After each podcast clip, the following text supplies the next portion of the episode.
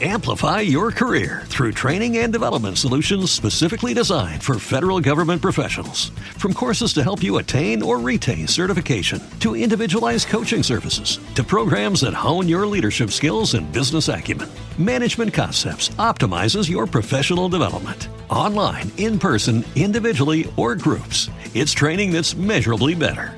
Learn more at managementconcepts.com. That's managementconcepts.com. Every day, we rise, challenging ourselves to work for what we believe in. At U.S. Border Patrol, protecting our borders is more than a job, it's a calling. Agents answer the call, working together to keep our country and communities safe. If you're ready for a new mission, join U.S. Border Patrol and go beyond. Learn more at cbp.gov/careers.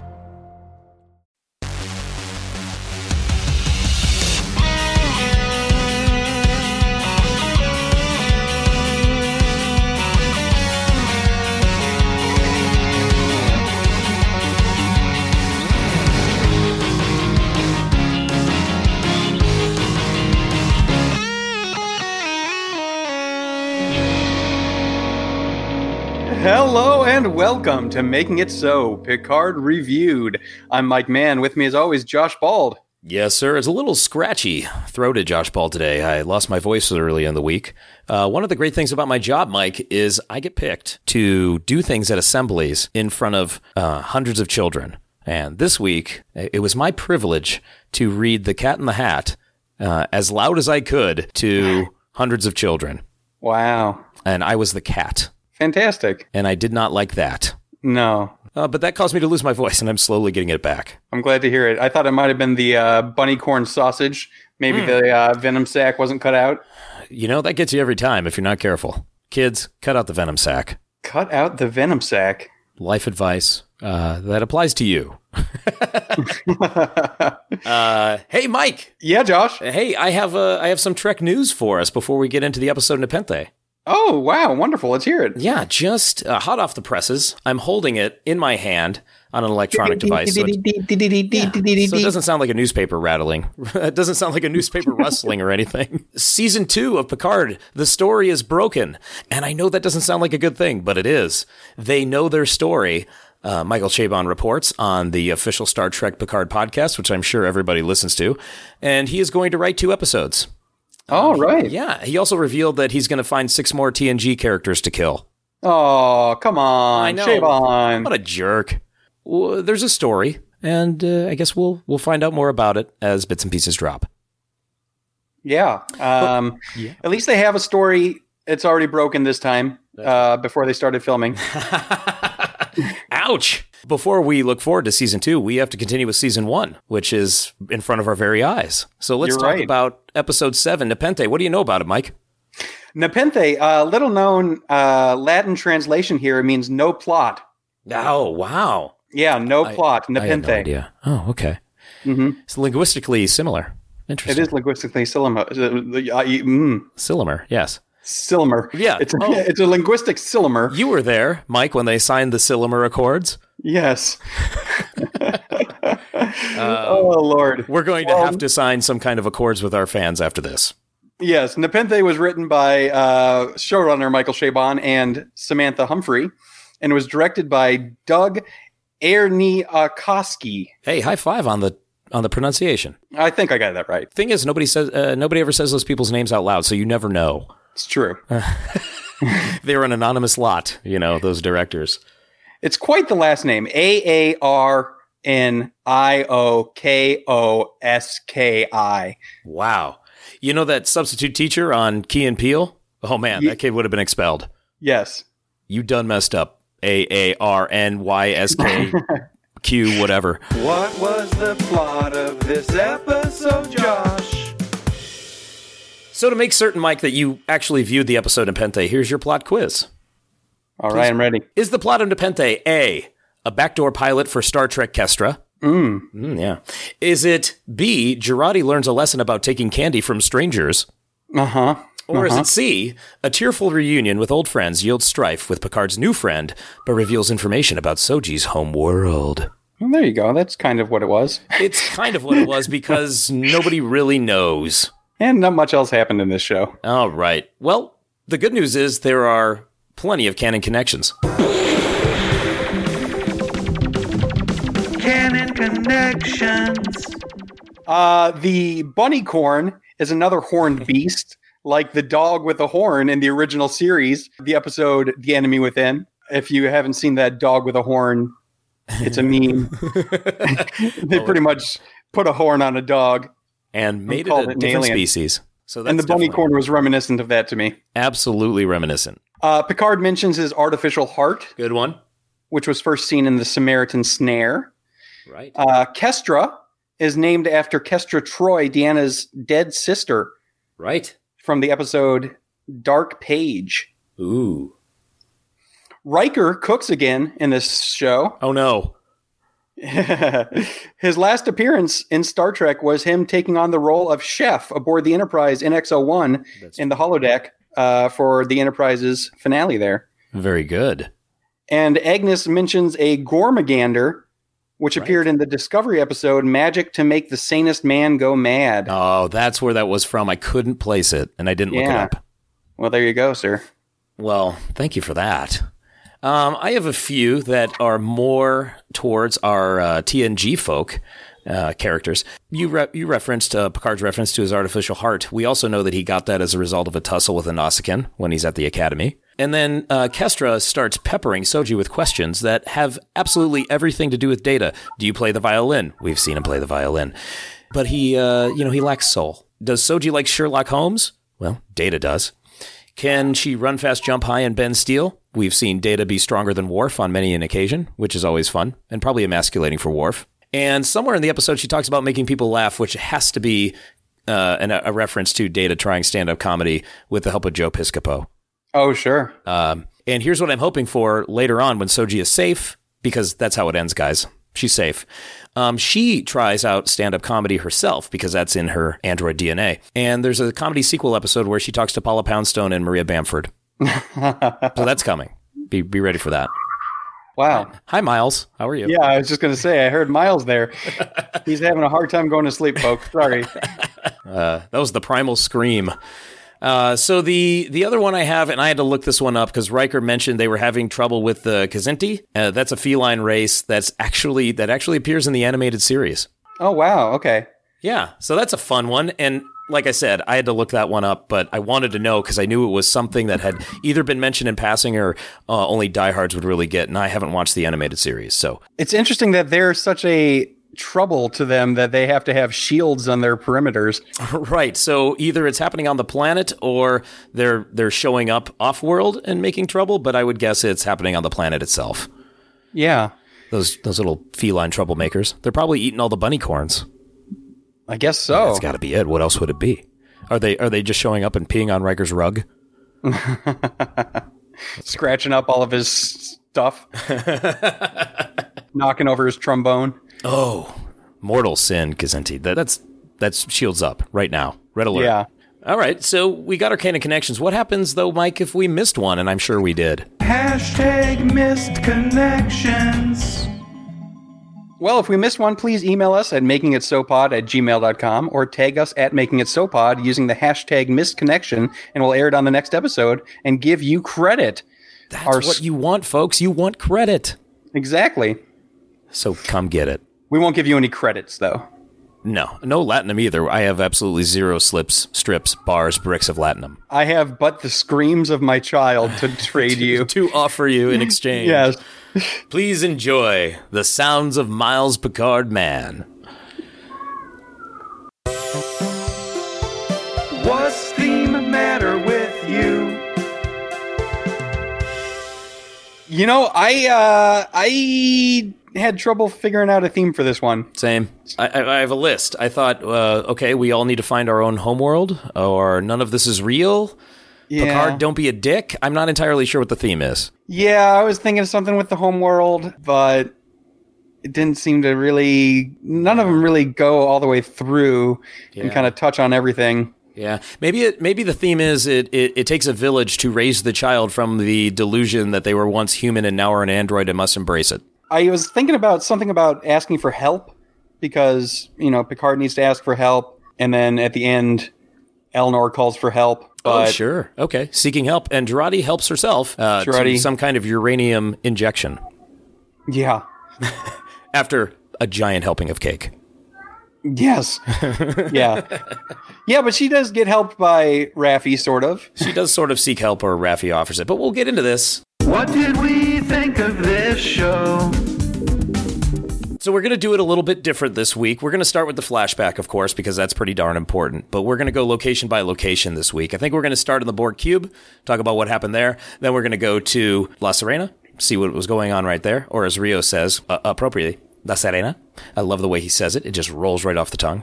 And then we're going to go to Nepenthe, where the bulk of our story is. So uh, let's start with the flashback. What's going on there, Mike? Well, yeah, the flashback is uh, a little more of what we saw from Agnes and Commodore O. We get to see that conversation, and Commodore O is there to recruit Agnes. Uh, she mind melds with her. Uh, without consent, I might add. Yeah, it was a rather aggressive mind meld. I would say so. Um, so when she mind melds, I don't know if you you tried to catch some stills. I did, and here's what I saw. I saw a hooded Commodore O wearing the black hood. There were ten or eleven figures with black uh, black hoods, but uh, the whole the whole shebang there, covered in black, standing in a circle of stones, and then there was a bright light in the middle of them as though it were an explosion.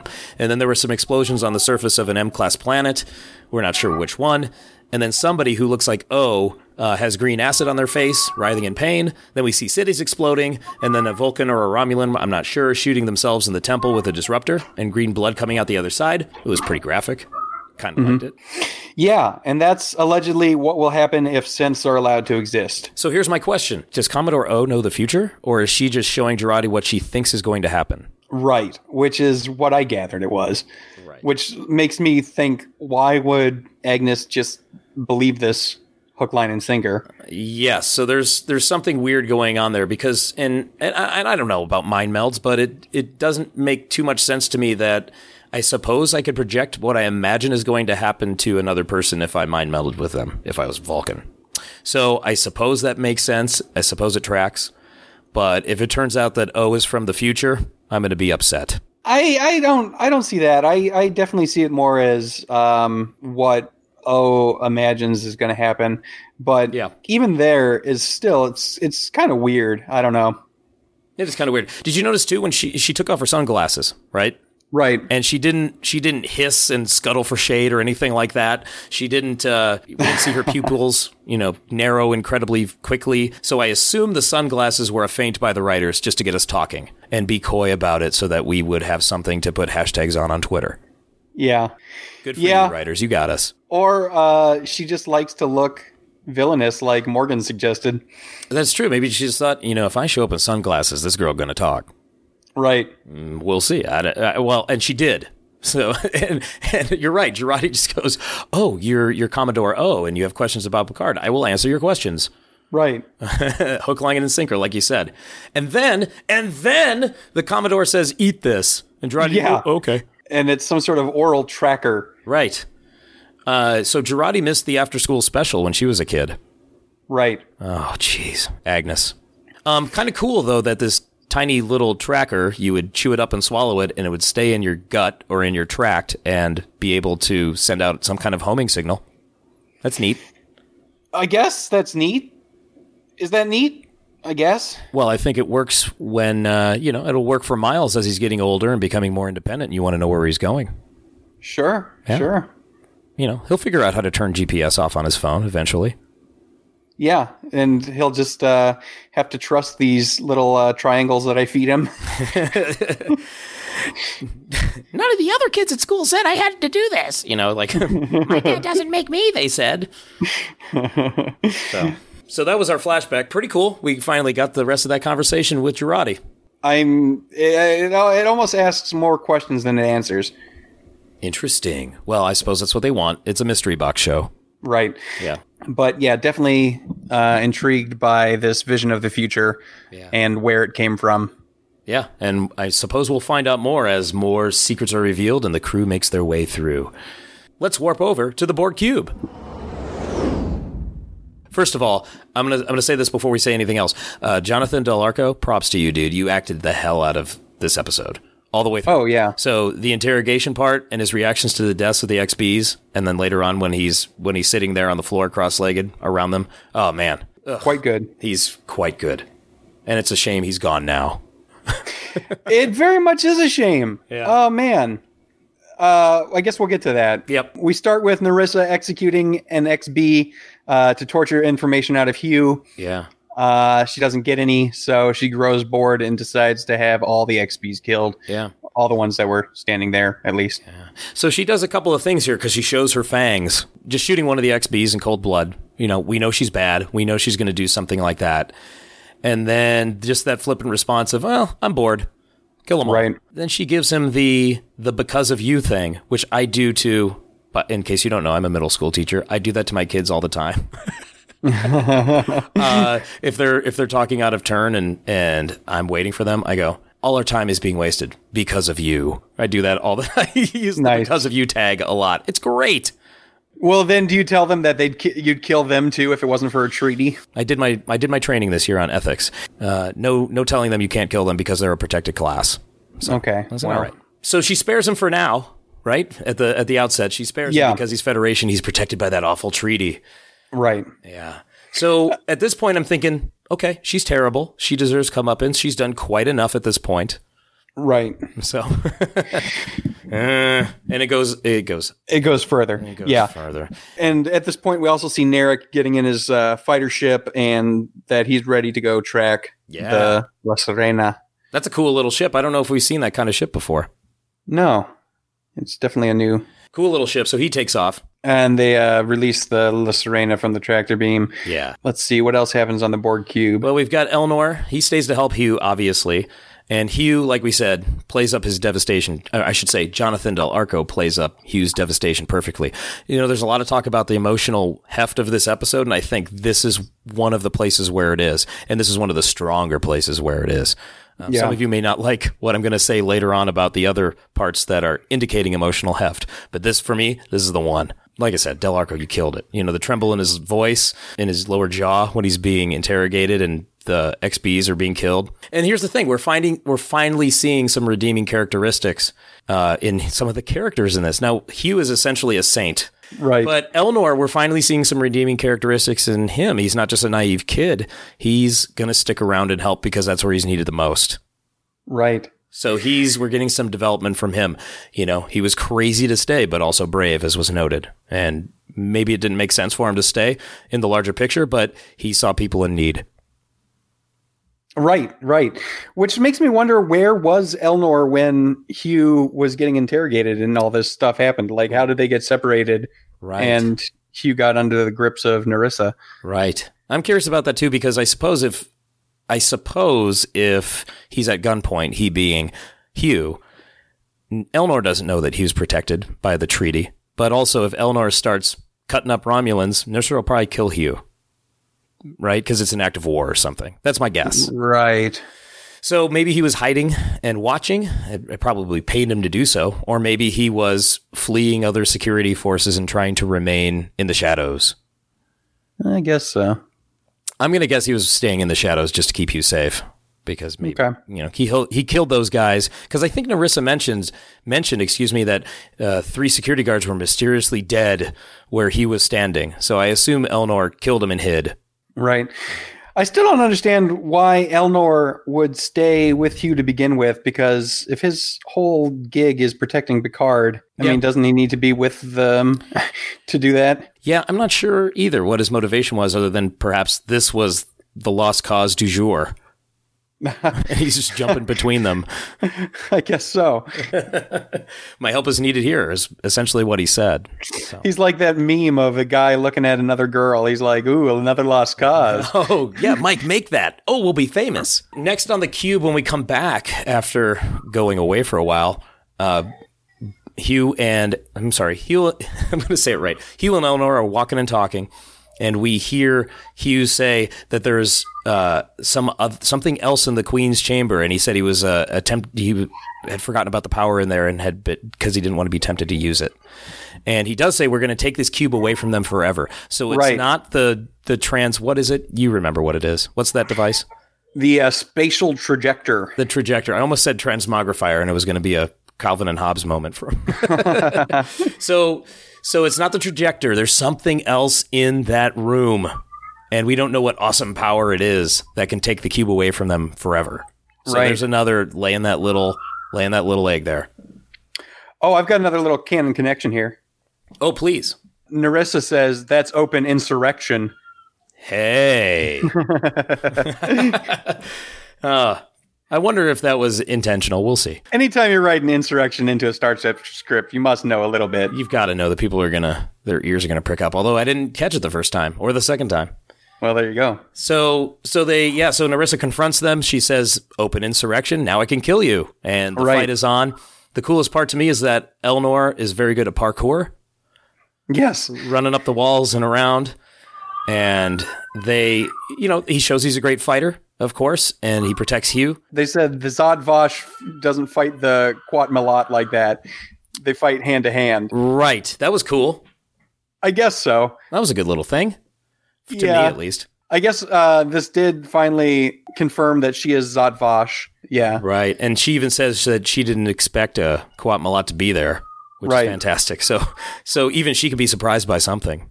Right. um, the lady with all the information. So there's a pretty good fight scene, and then Narissa does something awful, and the writers do something even worse. Hugh passes beyond this mortal coil. He does. Yeah, and Miles clearly was upset by that moment. Yeah. God. he's, he's having the time of it tonight. Oh man! So here's the thing about that part. Hugh, I said he's the only shining light in this series right now. Yes. Right, and he's now he's just among the numbered dead that Picard is leaving in his wake. So I was sad for Hugh, but I wasn't. That's not where my emotions went. I wasn't sad for Hugh. I wasn't cursing Narissa's name because I already know she's terrible. I wasn't Okay. even feeling bad for Elnor because so far he just keeps losing. I was actually just mad at the writers. I just went, "Are you?" I actually said the my my first viewing. I said, "No, you can't do this." Yeah. I straight said that. Yeah. Um, so, and I don't think it was a case of, you know, in some TV shows, the writers like to go, hey, don't get too attached to your characters because they might die, you know, in one of those ensemble shows where people go missing, right? Or just Right, right. disappear. I just think they wanted to really shock us. I think they just wanted to pull the rug. I think they wanted us to really, they really wanted to punch us in the gut. Yeah. Yeah, that's possible. Um, it it didn't seem to have a purpose, really. Yeah. Yeah. I mean, it didn't m- motivate Elnor to do anything. Yeah. And how is it going to, uh, how is it supposed to motivate the quest? Because we already know that the quest is on and these people are motivated anyway. Right. Yeah, I, I I don't like it either. I don't care for it. Yeah. And it's not just because I really like the character, and I do. I just don't, I don't, you know, I do have that emotional connection with him, and we're supposed to. And that's, I guess, why we're supposed to be pissed off that he's dead. So they did their job. I guess they manipulated me enough to want to talk about it like this. Ah, Chabon, you did it again. Chabon, you beautiful bastard. Yes. So, but, uh, you know, big picture again, I just don't see the point. C'est la vie.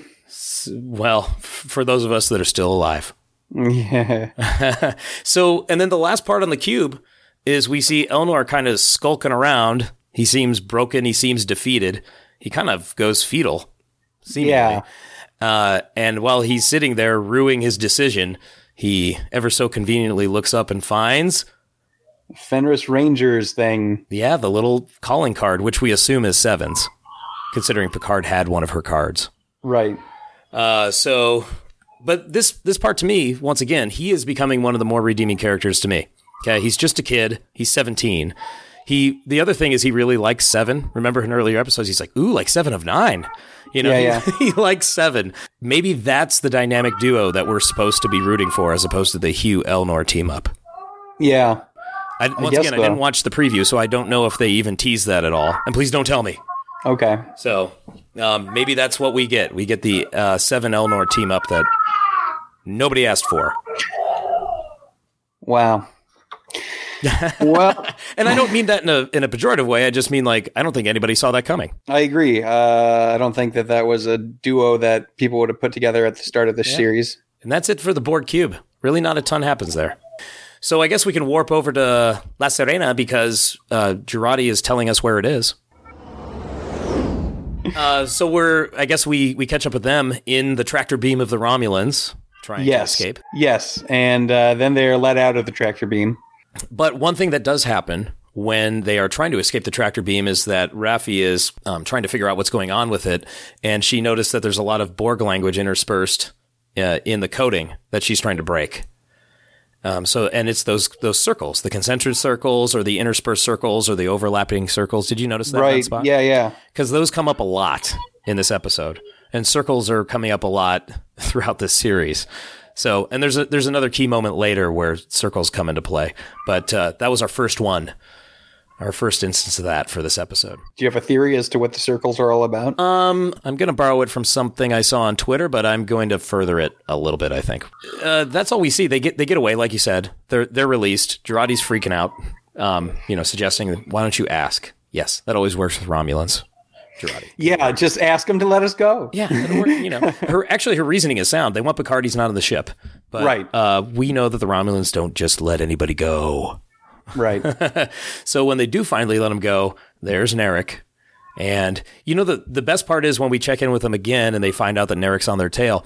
Rios makes it sound like he's going to do something very clever to evade Narek the first time. Yeah, like he's going to do some sort of incredible maneuver. Yes, and then all he does is drop out of warp. Yes. So I, that was really funny, and I'm sure that was intentional. Uh, that was very funny to me because then they just sit there and Raffi's like, "Okay, so now what?" now we wait for him to go over us. Yeah, he's just going to overshoot us, and then we're going to find an uh, alternate route. Yeah. Uh huh. It's such an elementary move. Uh, it's so funny. Yeah. Uh, and while they're sitting there, Jurati's starting to lose it because that's she really has that visceral reaction as soon as Raffi mentions Soji. Then they're both. Yes. What's kind of cool is they're both starting to Rios and Raffi are both starting to get on Jurati's case at that point. Re- oh, yes. Um, Rios just says, "Hey, you just tagged along," and then Raffi gives him that look, that nonverbal communication. That was great. The, like I said, I've said this before. There are a lot of these great little moments in this series so far. That's one of my favorites, where Raffi and Rios give each other a look, and Rios uh, nonverbally says, "Okay, you take the lead on this one." You know, and then it's Mama Raffi. Right, right, for How right, they're going to deal with her. right. And uh, she's going to hook her up some cake. Gonna hook her with some cake. Great line. A very Jurati line. so she's yeah, still in there. so- yeah. Yeah, even though she's falling apart, she's still in there somewhere. Is it cake? uh, and then then we cut away, we go elsewhere. But when we come back, we've got Jurati getting cake, and and Raffi's saying, "Hey, you know, I'm not perfect. We all know that, but I really like that Raffi doesn't get too many words in before Jurati just crumbles." Yeah. Uh, because we're Jurati's really broken up about this, obviously, and it's it's really hard. She's she's got to say something or do something. She's getting closer and closer to the edge, and it doesn't take much uh, for her to do that. Right. Yeah. Yeah. Um, uh, yeah, I got nothing to add there. Well, we got a we also got a pretty good stinger on there where Raffi calls for the EHH. you know, we have a uh, what did she say? We have a, Oh, a hospitality emergency or yeah, we have a hospitality emergency here yeah. because uh, she's not going to clean that up. Because after she threw up, yeah. Yeah. Um, so Jurati pukes twice in this episode. Which is uh, something. I would love to tweet at Allison Pill and ask her how that felt to have to uh, vomit so much for Picard. the things I do for this series. I puked for Picard. And what thanks do I get? I'm a villain.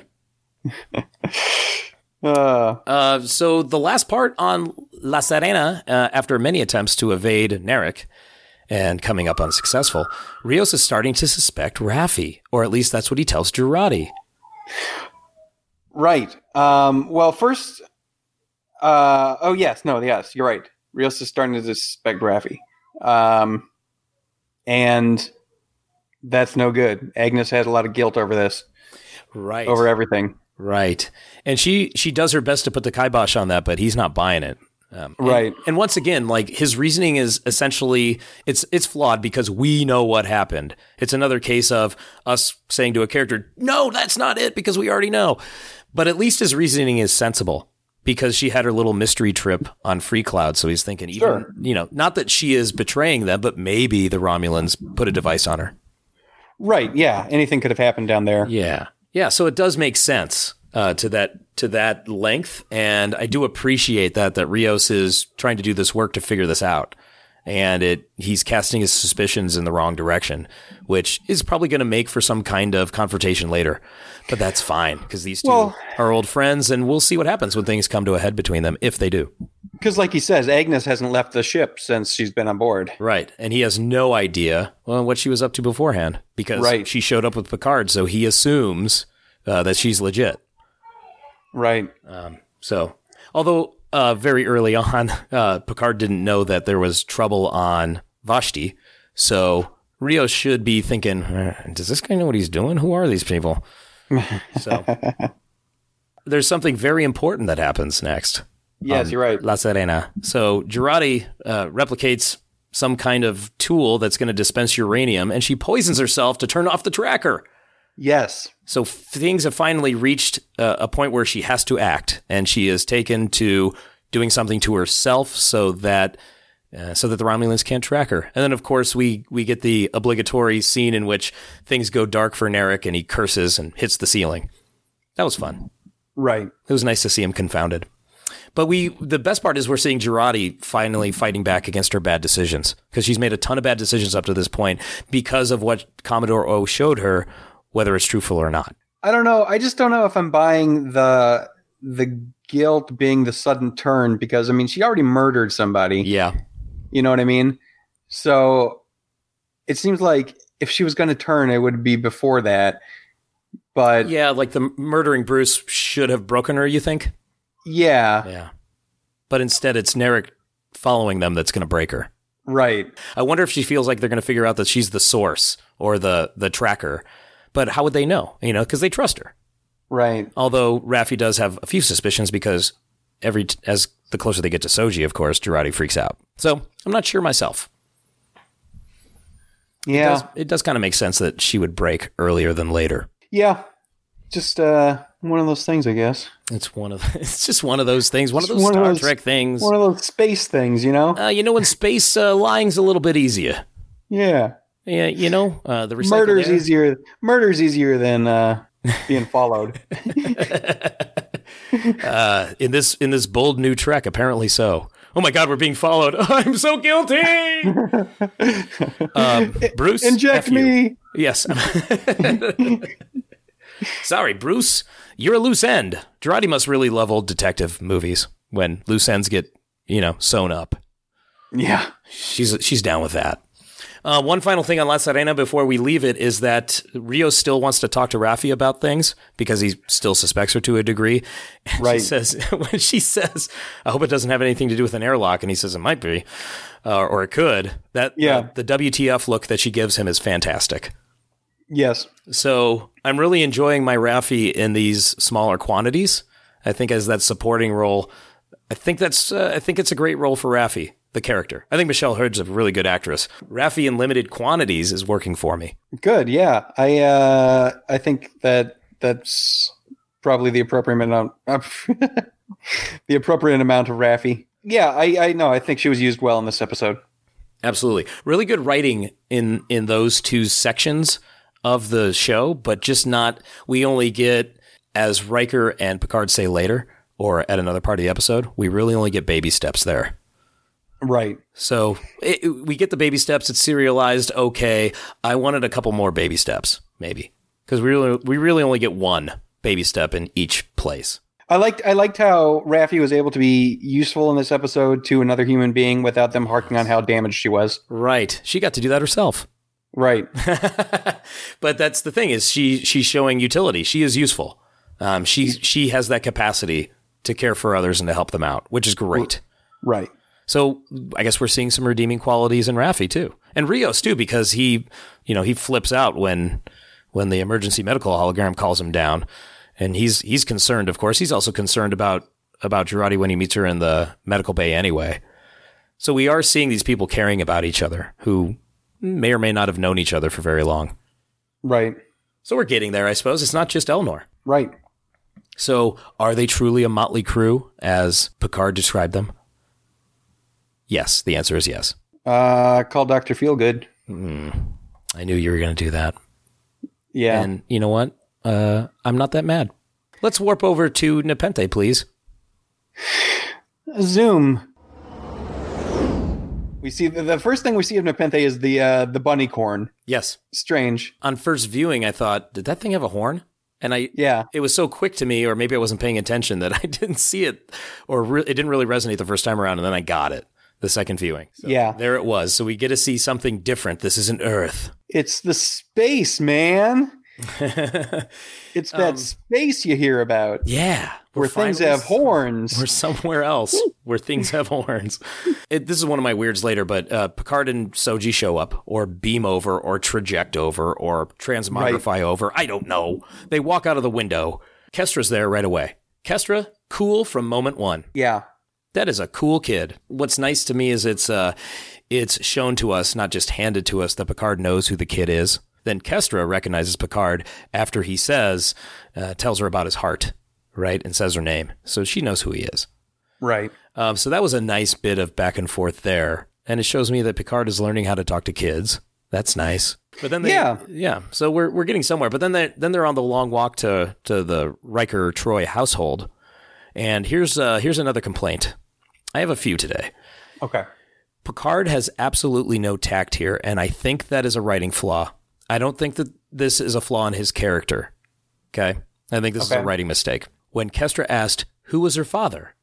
I swear Picard was going to say, with the look on his face, I swear he was going to say, Perhaps we'll discuss that later. Oh yeah. I could, like, in my mind, I'm going, He's going to say, Perhaps we'll discuss that later. Because why are you going to say this in front of the kid? Wait, Why are you right. going to tell Soji now? Right. he just lays it out there in front of the kid and Soji, eh, eh, and they they're not even at Riker and Troi's house. So what if Soji freaks out and runs away? What if. Soji freaks out and kills Picard? Not that she would, but what you know? What if she beats him up or something? Oh my Right. god! Picard Yeah. has no like that is He's so got no short sighted. He's got no plan for this conversation. He's just Yeah. casually walking and it's just like, "Oh, I guess now's the time." Yeah, how can because the kid brought it up. Yeah, Right. Like you can't waylay the kid and go, "We're going to talk about that over dinner." So keep Yeah. talking, you two. You know what the hell? I don't that that bugs me so bad. Um, they were going to have to talk at some point anyway, but it made no sense for Picard to initiate it there, even though the kid brought it up. Yeah. No, I agree with that. Plus, in that moment, because he does bring it up, and maybe not because he brings it up, but because he's Picard, he shows compassion towards her.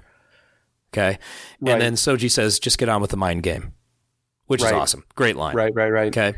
He Picard isn't used to not earning someone's trust, I think. So that could be a character stumbling block for him for his actions later, but I just think it was a lousy writing choice to have him get into who her father was on this walk. It Yeah. didn't make sense from Picard wouldn't do that. Right. You know, he's not a doddering old fool. He's still he's a diplomat. He still has tact. Right, right. Gosh, it's like it's you know when any when any species came on the Enterprise, he didn't shake their hand or greet them, and then say, "Hey, try not to eat my first officer. I know you like to taste of human or whatever." He wouldn't do that crap. so Yeah, no, I agree. Um, it was not the right moment. It was very inopportune and uh, didn't. It just came out of nowhere. right, and why wouldn't he seize the moment? Like I said, he why wouldn't he seize that moment to steer it somewhere else? That's what he does. Yeah, yeah, He should be able to get what he wants, even with a couple of kids. Now it it, it comes along later where Riker says something about being the uh, being around a teenager or what is essentially a teenager. Yes. we can get to that. There's a little bit of parallel there, but I'm still not on board. yeah. What happens next? I'm so upset. Oh God, what happens next? Let me see here. yes, but I want to make a note that um, she's got a broken compass from Captain Crandall. Oh, sure, yes, uh, Kestra, Crandall, compass. Yes, That's my mnemonic device for remembering that. Something. right. And Captain Crandall, he's made up. He's new. We don't know who he is. He's made up. Yeah, he's just an Um, off-screen captain who apparently is is a doddering old fool as opposed to Picard.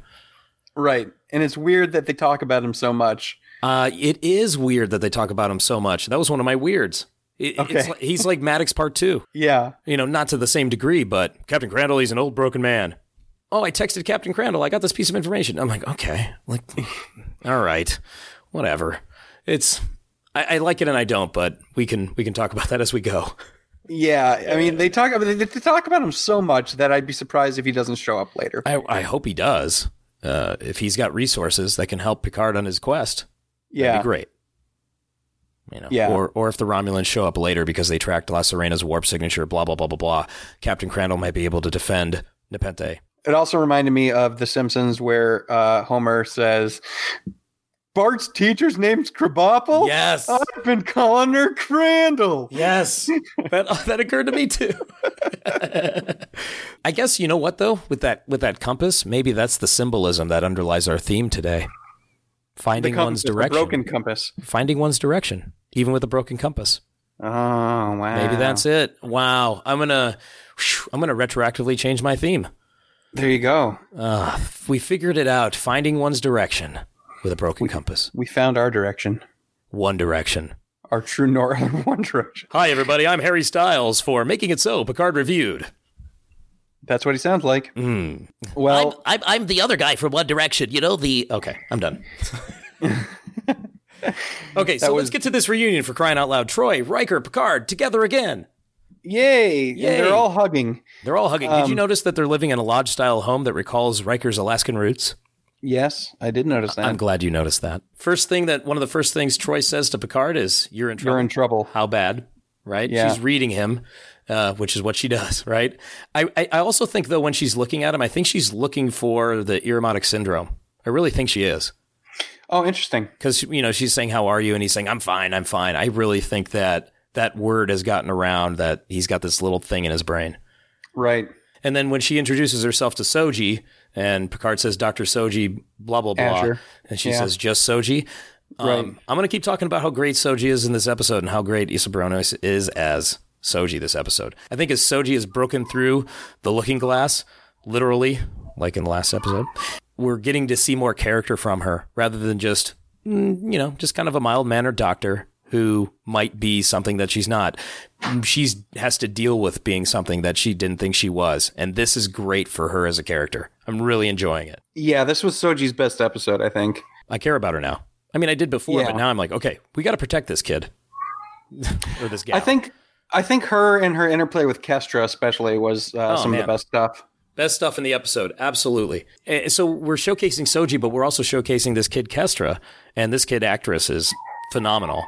I don't know where this kid came from. Oh no, no, she's great. You know, Trek has a long history of having a hard time writing for kids and and casting kids that are good as kids. Right. This is their best one. Definitely. yeah. Um, Concur. Yeah, yeah. So we know um, Picard, his plan is in tatters. That's what he's telling Tro- uh, Troi and Riker. But then we get to Kestra and Soji bonding, and Kestra comes across as genuinely curious and concerned for Soji. Here's the thing, though. In that scene, uh, when Soji's getting out of the shower and then they go into one of the bedrooms and they're talking. Characters are telling each other things we already know. That's bugged us throughout the series so far. But this time they're talking about Data. We love and miss him. Is is that okay, Mike? Because we're talking about Data who we love and miss, Yeah, I guess it is. Um, because our dead friend who's not here anymore. I guess. You know, we talked to we're we're talking about them. I guess that makes sense. It's kind of okay. I thought it was okay just because of the way that Kestra was. I, I like you said, just because she's such a good actress. Um, I think that just the the energy that she brought to it and the the earnestness and the Yeah. you know um That's a good word for it. The earnestness and just being accepting of Soji as she is. yeah You're an android, cool. Do you play the violin? You know, just she's right Yeah. into it. It's so great. yeah yeah yeah um yeah. so i think that that all that all read for me and worked well Yeah, that was nice. Then we get into Thad's room, Troi and Picard. Uh, I think uh, Troi, I think Marina Sirtis plays that grief brilliantly. I mean, they kept Thad's room. They're obviously still grieving. yeah And she has that she has the veneer of we're fine, but that doesn't last at all because when Picard says this has to be really hard for you too, she immediately changes the subject, right? It's so good to see Oh, you. right. Yeah. Right. So in that little moment, that's really good writing there. Uh, because we're getting we're understanding her grief. Excuse me, we know that they're overprotective of Kestra because they don't want to lose their second child, have, having already lost their first. But they do want to help Picard as much as they can. So knowing that he's in trouble when he shows up, they are trying to balance these two things protecting their kid. And I wonder if that's why I wonder if that's why Riker left Starfleet or at least went on active reserve in the first place after Thad passed away, they didn't want to risk being out in space um, on a starship with their kid and losing their second kid. Yeah, that's a possibility for sure. I really wonder if we're going to get more backstory on that because that kid is really compelling. She was. Yeah. And, you know, taking on everything that the brother did, inventing all these languages and that sort of thing. Really cool stuff. Really cool kid stuff this time.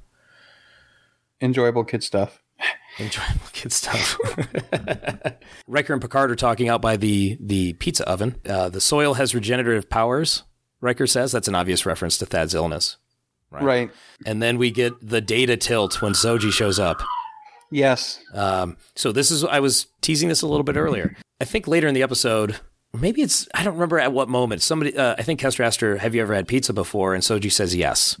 Okay, so it's not the pizza that has piqued Soji's curiosity. I don't think it's the pizza oven that's piqued her curiosity. Uh, somebody brought this up on Twitter, and I think it tracks. What shape is pizza? It's a circle. How did Riker cut the tomatoes? They're circular. I really think that they consciously made that connection, like the Borg language and her necklace. Pizza is circular. Really? It's also delicious.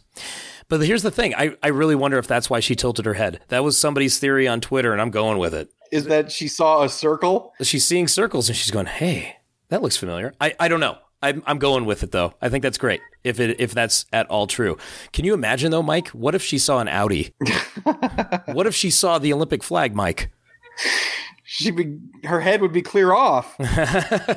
I'm experiencing positronic overload. Yeah, it would be over for her. But if if that's it, that's kind of cool. If it's not, oh well, swing and a miss. But I thought it was kind of a cool idea. yeah. But I really hope that she is not easily fascinated by circles and you know, like a raccoon with a shiny object. Soji has mucus. Soji does have mucus. That's a canon connection to mucus. To uh, I don't know. Reg, to Reginald Barclay, who also Ah, had mucus. The mucusiest crewman of them all. Reg Barclay. yes, she does have mucus. That was a fun little line because that uh, that's just one of those things that's starting to tie those two together. Yeah. yeah, and it's also just kind of a kid, you know, a kid It is a thing. kid thing, yeah. Mucus is fun to talk about. Yeah, Riker deduces the plot in a really fun way, but again, we already know this stuff. But once again, it's more of a fun way to do this as opposed to I'm going to sit here and tell you everything that's happened so far. He's guessing at it and he's getting everything right because he's Right. that damn good. right. Um, so that one, once again, that one's pretty much okay for me. Starting to tire of it at this point in the episode. But at the same time, when Picard, you know, asked to help himself to the wine, did you notice how he checked the label of the bottle and then, you know, gave the wine a sniff before tasting it because he is a vintner? I didn't notice that. That's I a good. thought that was a good little thing. Well, what is this? Yeah, that he wanted to check it out and maybe maybe judge it for its qualities against his own. Who knows? Get some yeah, ideas. yeah. Um, one thing in that good. conversation I didn't like was the classic Picard arrogance line. Oh, yeah. track. I don't. I don't get he's that. not classically arrogant. he's not at all classically arrogant. He was the captain and he got to make decisions. You're right, Riker, but he always exhausted all avenues. Right. Unless Riker at that point is referring to dealing with a teenager, that being more difficult than captaining the Enterprise, I guess it might make sense. But for me, it it just tracked as that classic Picard arrogance. I'm like, what classic Picard arrogance? Or is it the perceived arrogance that everybody else has of him? I don't know. If it's the perceived one, then it tracks. I mean, unless it's the arrogance of the show that we've seen of him, and people have just known him the last, you know, twenty years, and he's grown this arrogant because he's he's certainly arrogant in the show. Yeah, and maybe that's just the result of hiding away at the chateau for all those years mm-hmm. writing history books. And he, you know, he says that later on. He mentions that idea again. So maybe that is, maybe that's the arrogance that's being referred to, um, because it does seem pretty arrogant to resign from Starfleet when you don't get your way and leave a lot of people in the lurch. Right. So maybe that's what they're talking about. But I, I don't, I don't know if I would call that classic. So Yeah. maybe, maybe we've talked ourselves out of that one, that complaint. Hmm. Hmm. Hmm. Indeed. Well, we do get some more of uh, someone telling the plot later when. Picard Picard tells Soji all about it Yep. at dinner. Yep. Well, we also get some with Troi and Soji talking in the garden. Right. Oh yeah. So, but we do get a message there at least. We're laying we're laying it down here. You know, Soji being an android isn't bad because a, synth a synth could have saved Thad's life. Right. And the idea that uh, we need homeworlds, which is where I was starting to get that theme from, but I'm going to go with the uh, the busted compass one. finding direction. Um, also, in that conversation, the music kind of gets weird in the second part. It almost, as Troi's talking about something, the music almost sounded sinister, and I was like, "Oh my god, is she gonna?" Cuss her out, like for, you know, but it was a synth band. It's not her fault. It was a weird musical turn, but then it kind of went back to being more contemplative.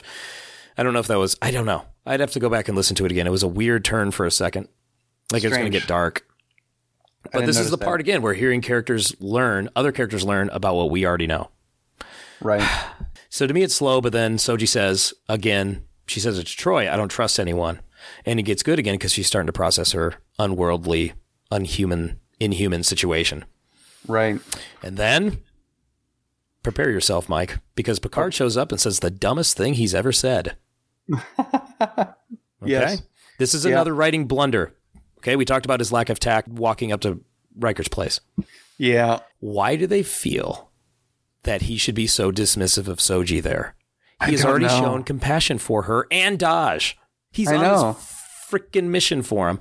Why did he? They feel the need for him to be a dick. I don't know. And he really was. He's like, Was he's like, yeah, we're gonna be totally taking you apart in a couple minutes, jerk. totally tubular. We're taking you for a ride, Soji. Once again, he's a diplomat. He's a starship captain. So even if he's been out of the game for years, he hasn't lost his basic manners. or yeah. shouldn't have. He always attempted to uphold the dignity of anybody he met and tried to help. So why is he changing his tune here? Okay. It's way out of character and it's a horribly sour note for me. I can't let it slide. It's too Yeah. much. But Troi gives him a tongue lashing after that and totally She does. deserved. And it's great. Totally deserved. Great for the Yeah. character. But here's the thing. It wasn't necessary for Picard to be a dick to get Troi to talk to him about Soji's experience. What if Picard and Troi are talking privately and he says, "Yeah, she probably thinks we're going to torture her to death," and then then she can, then Troi can still say the same thing, but Picard doesn't have to smear it in Soji's face. Right. Okay, the content's fine. The way it was delivered, I thought was poor. Yeah. Ugh. Yeah. It was a really awkward, gross color on Picard. Yeah, and it, and it just doesn't track because he doesn't act like like he was brash when he was younger and said stupid things and got run through the heart by a Nausicaan. Okay, he was twenty. He's ninety three now or ninety four. He's learned his lesson. He's not going to do that. Yeah. And I'm not like this is not me upholding the statue of Picard. He just wouldn't do it. Ugh, it's not in his character. So, Michael Chabon, let's have words. Yeah. I'm looking at you, Samantha Humphrey. Yeah, it's her fault. Too. Humphrey. You're not. You're not getting. You're not getting out of here scot free. okay, Mike, we're going to split them up. You take Chabon, I take Humphrey. But at least that's that scene's punctuated by Riker getting to say red alert or cancel red alert. That was yes. Yeah. I enjoyed that. It was also great when he said shields up. I was like, ah, just like old times. And we know that they were going for that, and that was wonderful. It was a it was a salve, right? It was just soothing my soul. Right. Uh, so then I think we get to I think we get to the dinner table uh, later on. Yeah. This is just this is just a voice thing for me. Patrick Stewart actually sounds like Picard at the table because so far in the series he's had that kind of old man Fry in his voice. Mm-hmm. You know the uh, the creakiness, that Yes. strain. I'm old. But in this scene, because Troi has you know beat him over the head with it, he's gotten the message. He's warm and open, and the way he says, "Listen to the timbre of my voice. See what I'm blah blah blah blah blah." I don't remember the line, but it actually sounded like Patrick Stewart did as Picard 20 something years ago. And plus, it, it works in that moment because he's being as warm as he can possibly be and he's making amends with Soji. And he once again talks about how he's motivated, he's alive again. We already knew that. So this is where it's starting to get old because Soji's telling her story. We know her story. Picard's telling his story. We know his story. Right. Hmm. But, and here's another one of those emotional moments, okay? So, Hughes moments, that was emotional oomph. When Picard says, I'm motivated now, there's not a there's not a hell of a chance that you or anyone else can stop me. I'm pounding the table. That was it. Like emotional heft. He's getting it, right? He gets it now. He didn't need to be a dick to Soji for him to get it, though, right? I still don't appreciate that. But when he says, "There's no, there's no way you or anyone else can stop me," I'm in. Okay, that was Yeah. the line. He's ready. He's reinvested, and I'm thinking, okay, off we go. But then we get more of what we already know. Right. No, you know, I'm like, yes, let's get up. Let's get on that ship. Let's go. Well, I'm curious what like what is the end point for Picard now? Because like he's got Soji. Yeah. Is he like is his goal to protect her for the rest of her life? Well, his, his Is- stated goal now, or at least he never really had a plan, but now his plan is La Serena is going to show up and they're going to go to Soji's home world. In that Right. moment, he doesn't know what her home world is, but he wants to get her there to protect her because he feels there's. He said it. He says it. It's twofold, right? I want to protect you and help you because you're the essentially the daughter of my friend, and two, I was wasting my life for the last 14 years, and I've got a mission now, and you're my mission. So, I mean, and, and is that enough? I think it's enough. I guess so. But it took three episodes at the start of this series to state that, wherein Yeah. he says it in seven seconds here at the dinner table over um, bunny corn sausage pizza with Yeah. fresh basil and tomato. Yeah. Um, but then, uh, but then, uh, you know, Soji tells more of her story, and but then Picard says thoughts and looks at Troi and Riker. That's like just like the captain he was. That was good. He's Yeah. gathering thoughts. Okay, Right. because maybe he is pretending it's the ready room table, just like uh, or, Yes. sorry, or the what's the other one? The observation lounge. I don't know which one she said, but maybe he is pretending that that's that, and he's gotten some information. He says thoughts. He shuts down Worf's suggestion, and then asks for everybody else to give theirs, so he can make an informed decision. So to me, they're contradicting themselves here. You know, you don't need him being a dick to make this have this realization and actually do what he needs to do. You don't need him being so rude. He's not arrogant. Maybe he is to a degree at this point, but he's not closed minded and he's not a curmudgeon. He knows how to interact with people. Okay. And we see it. So why does he have that those two slides, the one intact and the one in just being caring? Yeah. Mm.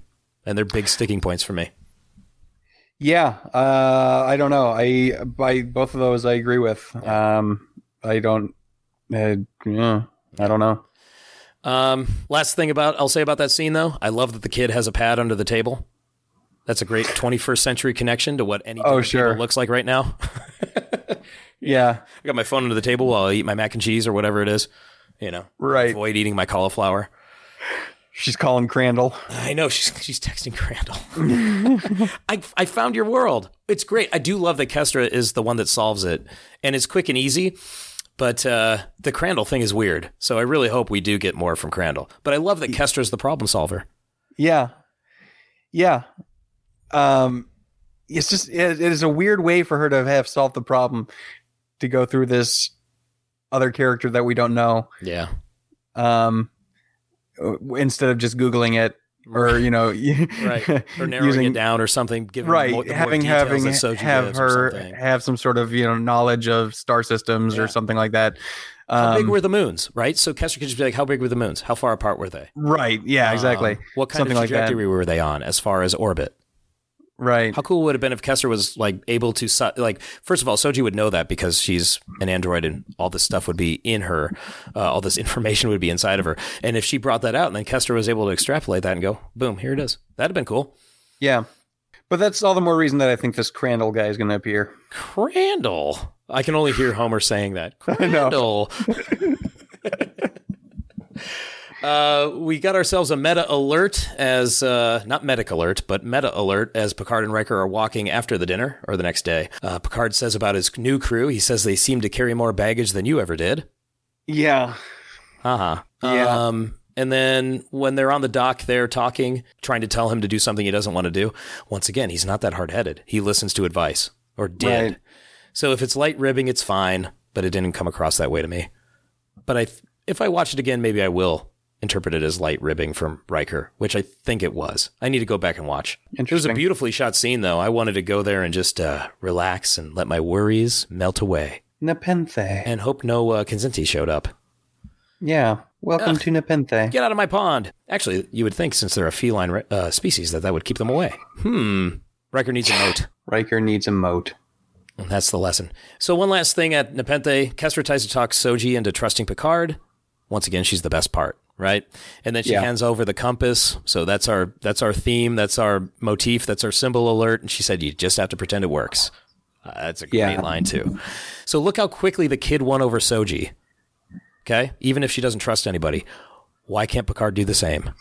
I really hope Right. that happens. It, it's got to happen. If it doesn't happen, then this whole thing's for naught. But why can't Picard do that in the same amount of time that Kestra did? Or why can't Picard at least be nice? I'm still stuck on that. yeah. Ugh. Yeah. Picard is a jerk. Yeah. That's pretty much the moral of this whole series. Yeah. All right. If that wasn't weird enough, there are other things that are weird. Wasn't that weird? All So we talked about the mind meld without consent. So O is not nice either. When Picard and Soji walk through the trajector onto Nepenthe, Soji falls on her face. Picard doesn't. That was weird. Um, funny, but weird. yeah. Another thing that was weird was then I already mentioned it is that uh, Star Trek writers wrote a kid really well. That was weird. so is weird. Weird. Talked about Captain Crandall. Thanks for the assist, old man, who we haven't seen on screen yet. Right. But you're a wonderful plot point. Way back in the episode Lonely Among Us, Riker said to um, that one species that was trying to eat the other species, even though they were trying to get into the Federation, Riker said that humans no longer enslave animals for food. Oh, right. But I guess if you're hunting bunnicorn, therefore it is fair. You know, it's a wild animal. It's fair game. Free range. Yeah. Free Yeah. range, fair game. But it, I was reminded of that. I thought, oh, they're eating sausage. But he said, but he said enslave animals for food. Still, it was still a little weird in that moment. And it's not the same structure that they're sitting on uh, uh, uh, upon the pond, but it sure looks a lot like the location where Jake and Sisko were fishing in the episode Emissary, the premiere of DS9. Sure. I thought the bunnicorn itself was weird, just Yeah. that it evolved that way to have a horn on its head and a venom sac and look just like a bunny. Like, what a weird creature. Yep. Um, makes me wonder what else the animals on that planet look like. Yeah, let's find out. What else You is know? running around there? Yeah. Um, The wild girl of the forest can help us. yes. What else was weird? Uh, Captain Crandall. Um, Randall. been calling her Crandall. um, I thought it was weird that Elnor had the Fenris Rangers tag thing. I don't know where he got that. It was just sitting there. He found it. So Wait, you- so yeah, he just conveniently found it. I, I I I saw it. I, I I know it was hanging there, but I assumed that he had just like set it hanging there for a second to look at it while he was like brooding. Oh, I thought Before he he just pressed I, it. I thought he just found it. Because why would he have one? I don't know. That's why I thought it was weird. I I thought it was weird. weird that he took it.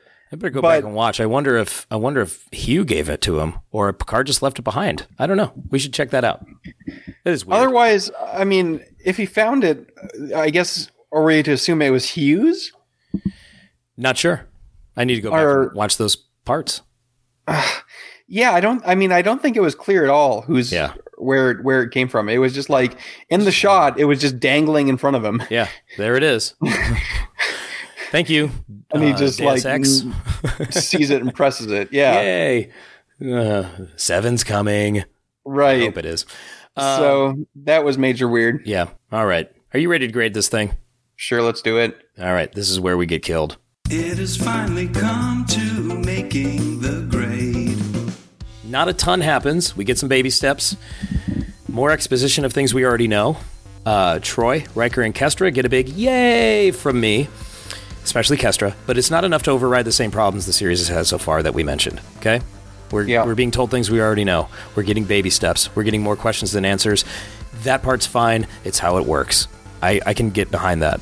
The good news is we, we, we reached some kind of uh, moment where something had to give with Jurati. Here's the other thing she's in a coma right now. She has to wake up eventually. Guess who'll be on the ship at that time? So, Right. and at the moment they have the Romulans confounded, which is pretty cool. Um, if the writers screw with Riker's family, I think there will be riots in the streets. That said, well, they already gave him a kid that, that they killed. well, yeah, off screen's fine. But if they screw with Kestra, I think you're going to see riots in the streets. Oh yeah. So, but the kid's great. Once again, like the cinematography is awesome. yeah. The direction's awesome. The set decorating, the lighting, everything is so cool. Uh, they even stepped back from the weird lens flary lights this time. It just seemed like more of a regular episode of television. All that said, I'm going to go a B. Yeah. Uh, I think I'm right there with you on a B. Yeah. I enjoyed the Riker Trois. I thought that uh, Troi dressing down Picard for being a dick, especially, was a good moment. Yep. Um, I think that Kestra was probably the standout performance of the episode. Definitely. I thought that Hugh was needlessly killed. Yeah, I didn't even mention that. Boo. Yeah. so so ups and downs, but overall, uh, I'd say a B. Yeah, B. Boom. B and B. I think that does it for us. We've been talking a long time. Yeah. Find us online at Making It So on Insta and on Twitter. I'm mostly on Twitter. I don't even know if we use the Instagram. Uh, email us at makingitsopod at gmail.com. Find us on Facebook. You can search for Making It So Facebook group. There's a page and a group. Follow both those things. Why not? Make your life doubly miserable. And uh, interact with us. We're, we're throwing some stuff out there. Uh, let's talk Trek. I like Yeah. it, Trek. Yeah, exactly. Thanks, everybody, for listening. And uh, we'll be back next week. Stay safe out there. Crandall.